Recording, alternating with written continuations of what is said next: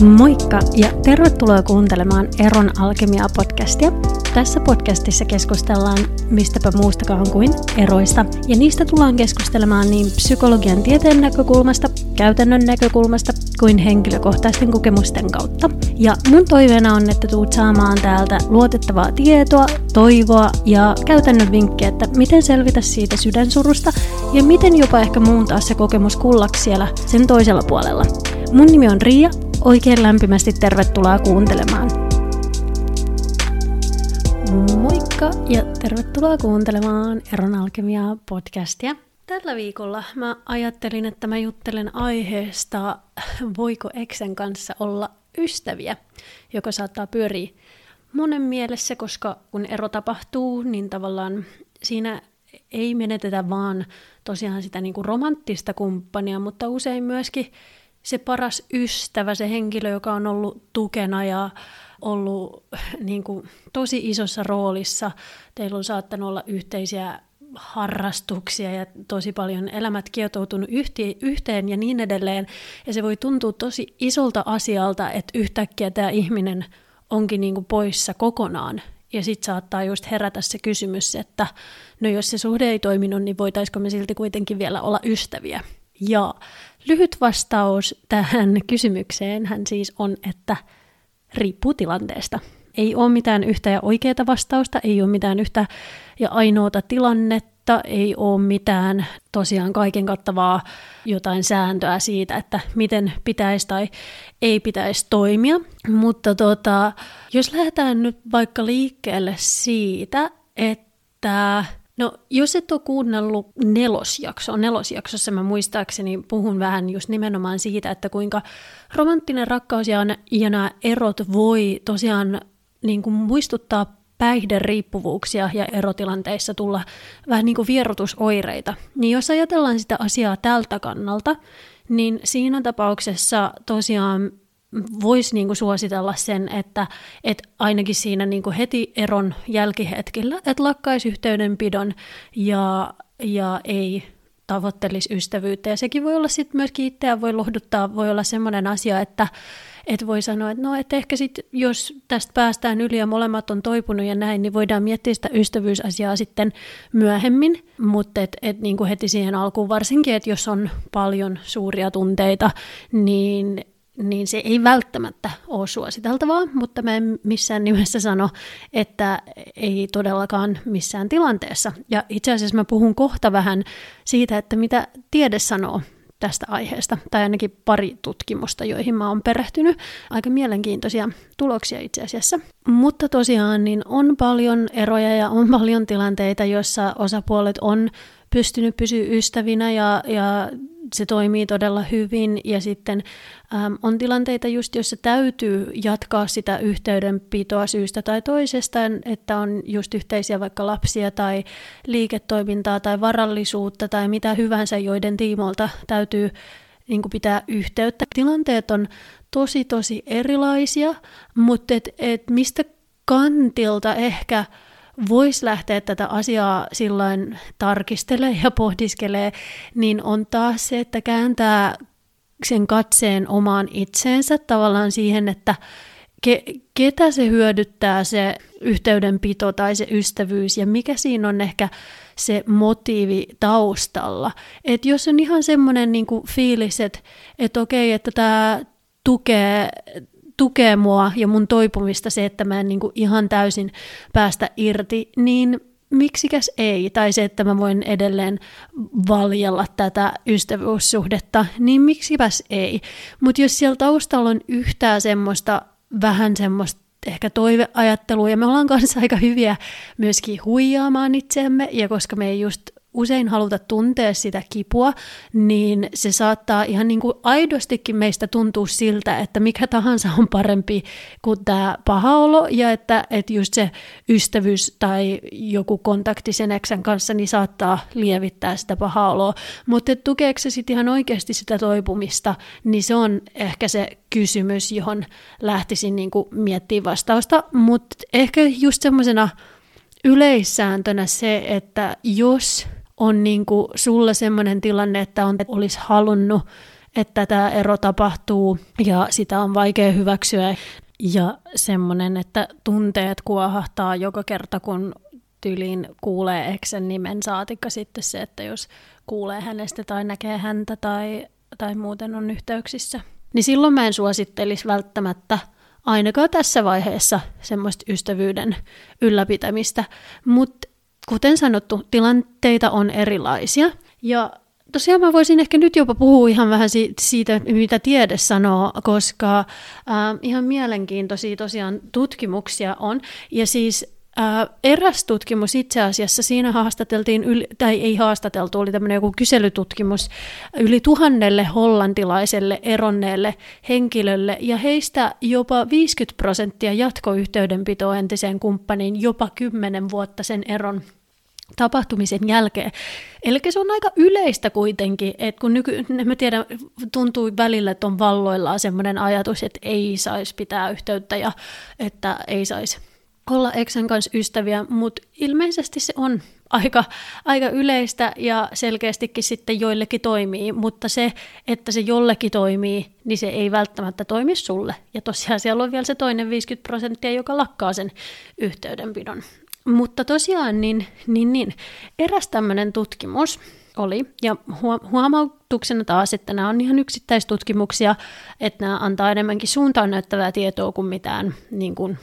totuuksia. Mutta joka tapauksessa niin tässä tutkimuksessa katsottiin sitä, että miten tämmöinen kontakti Eksän kanssa, siis tämmöinen kasvotusten in-person kontakti, johon ei liittynyt seksuaalista kanssakäymistä ja tota, sitten tämmöinen kontakti, johon liittyi seksuaalista kanssakäymistä, että miten nämä vaikutti siihen psykologiseen sopeutumiseen sen eron jälkeen. Ja ihan yleisesti ottaen tavallaan yleinen tämmöinen löytö tämän tutkimuksen perusteella oli se, että mitä vähemmän ihminen oli hyväksynyt sen eron, niin sitä huonompi psykologinen sopeutuminen sen jälkeen. Eli tämä oli riippumatta tavallaan siitä, että minkälaista kontaktia tai, tai näin. No sitten se, että jos ihminen oli yhteydessä kasvotusten tämän entisen kumppanin kanssa, niin siinä tilanteessa mitä vähemmän sitä hyväksyntää, niin sitä huonompi sopeutuminen jälleen. Eli ei tavallaan eronnut ehkä tuosta ensimmäisestä löydöksestä niin hirveästi. No sitten tämmöinen kolmas löydös oli, että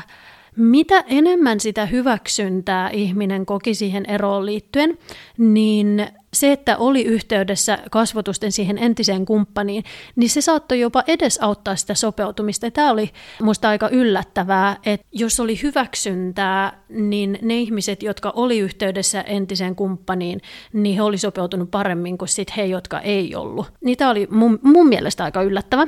No sitten tämä toinen ryhmä, eli tämä seksuaalisen kanssakäymisen ryhmä, niin heillä ne ihmiset, joilla ei ollut tämmöistä seksuaalista kanssakäymistä entisen kumppanin kanssa, niin heillä se, että oli vähemmän hyväksyntää, niin oli ehkä indikaattori siitä, että he saattoivat olla huonommin sopeutuneet, eli taas palataan siihen ykköslöytöön, eli vähemmän hyväksyntää, huonompi sopeutuminen.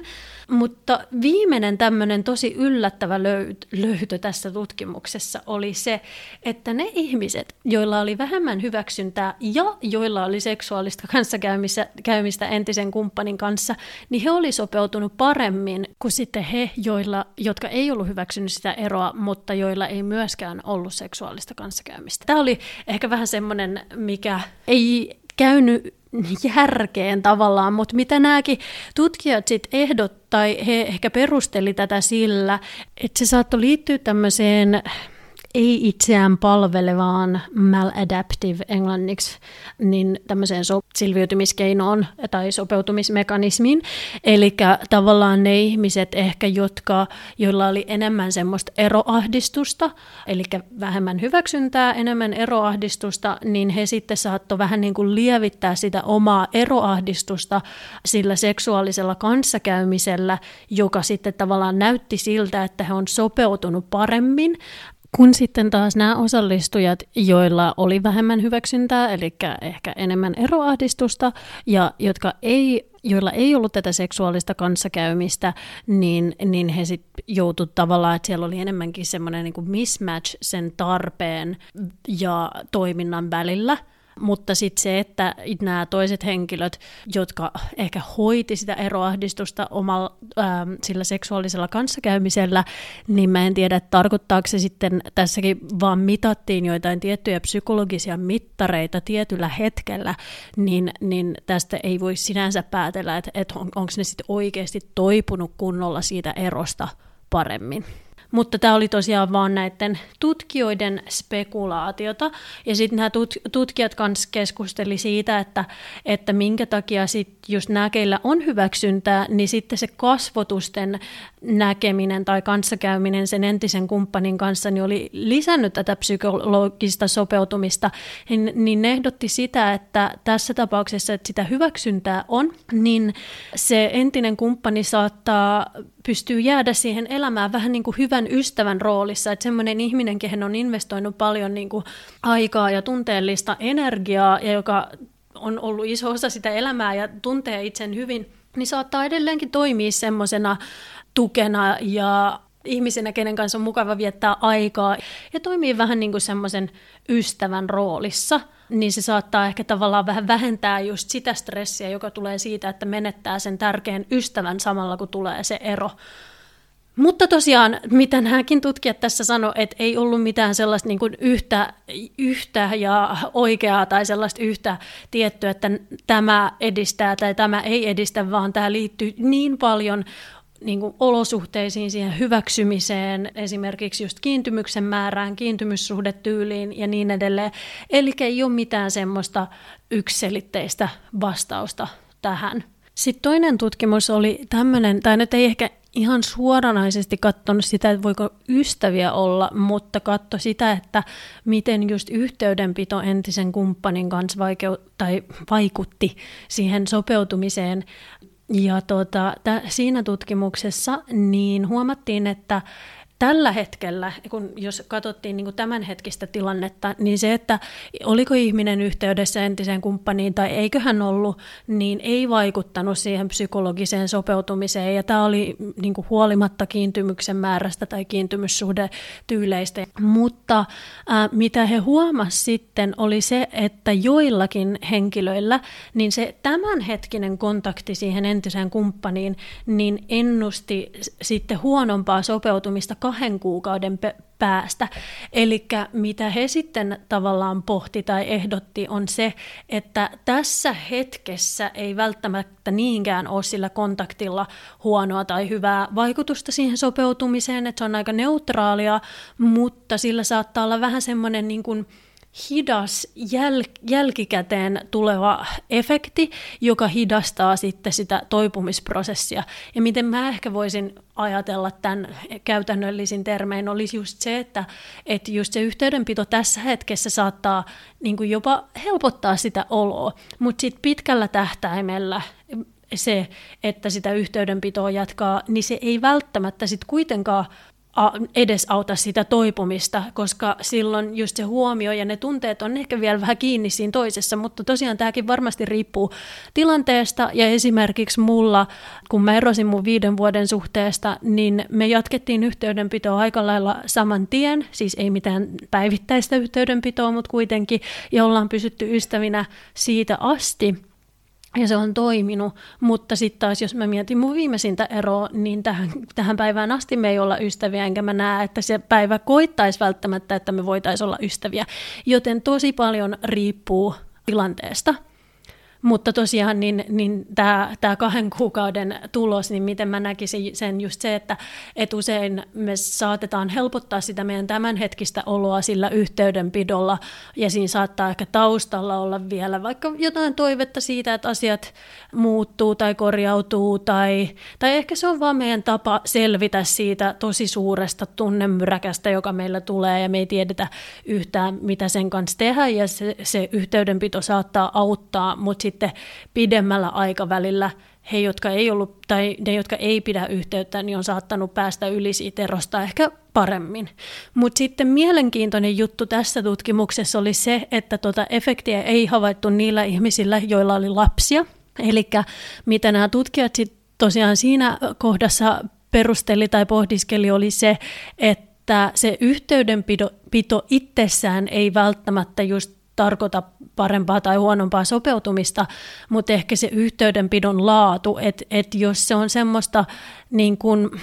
asia, asiallista, en tiedä onko asiallinen suomeksi oikea sana, mutta siis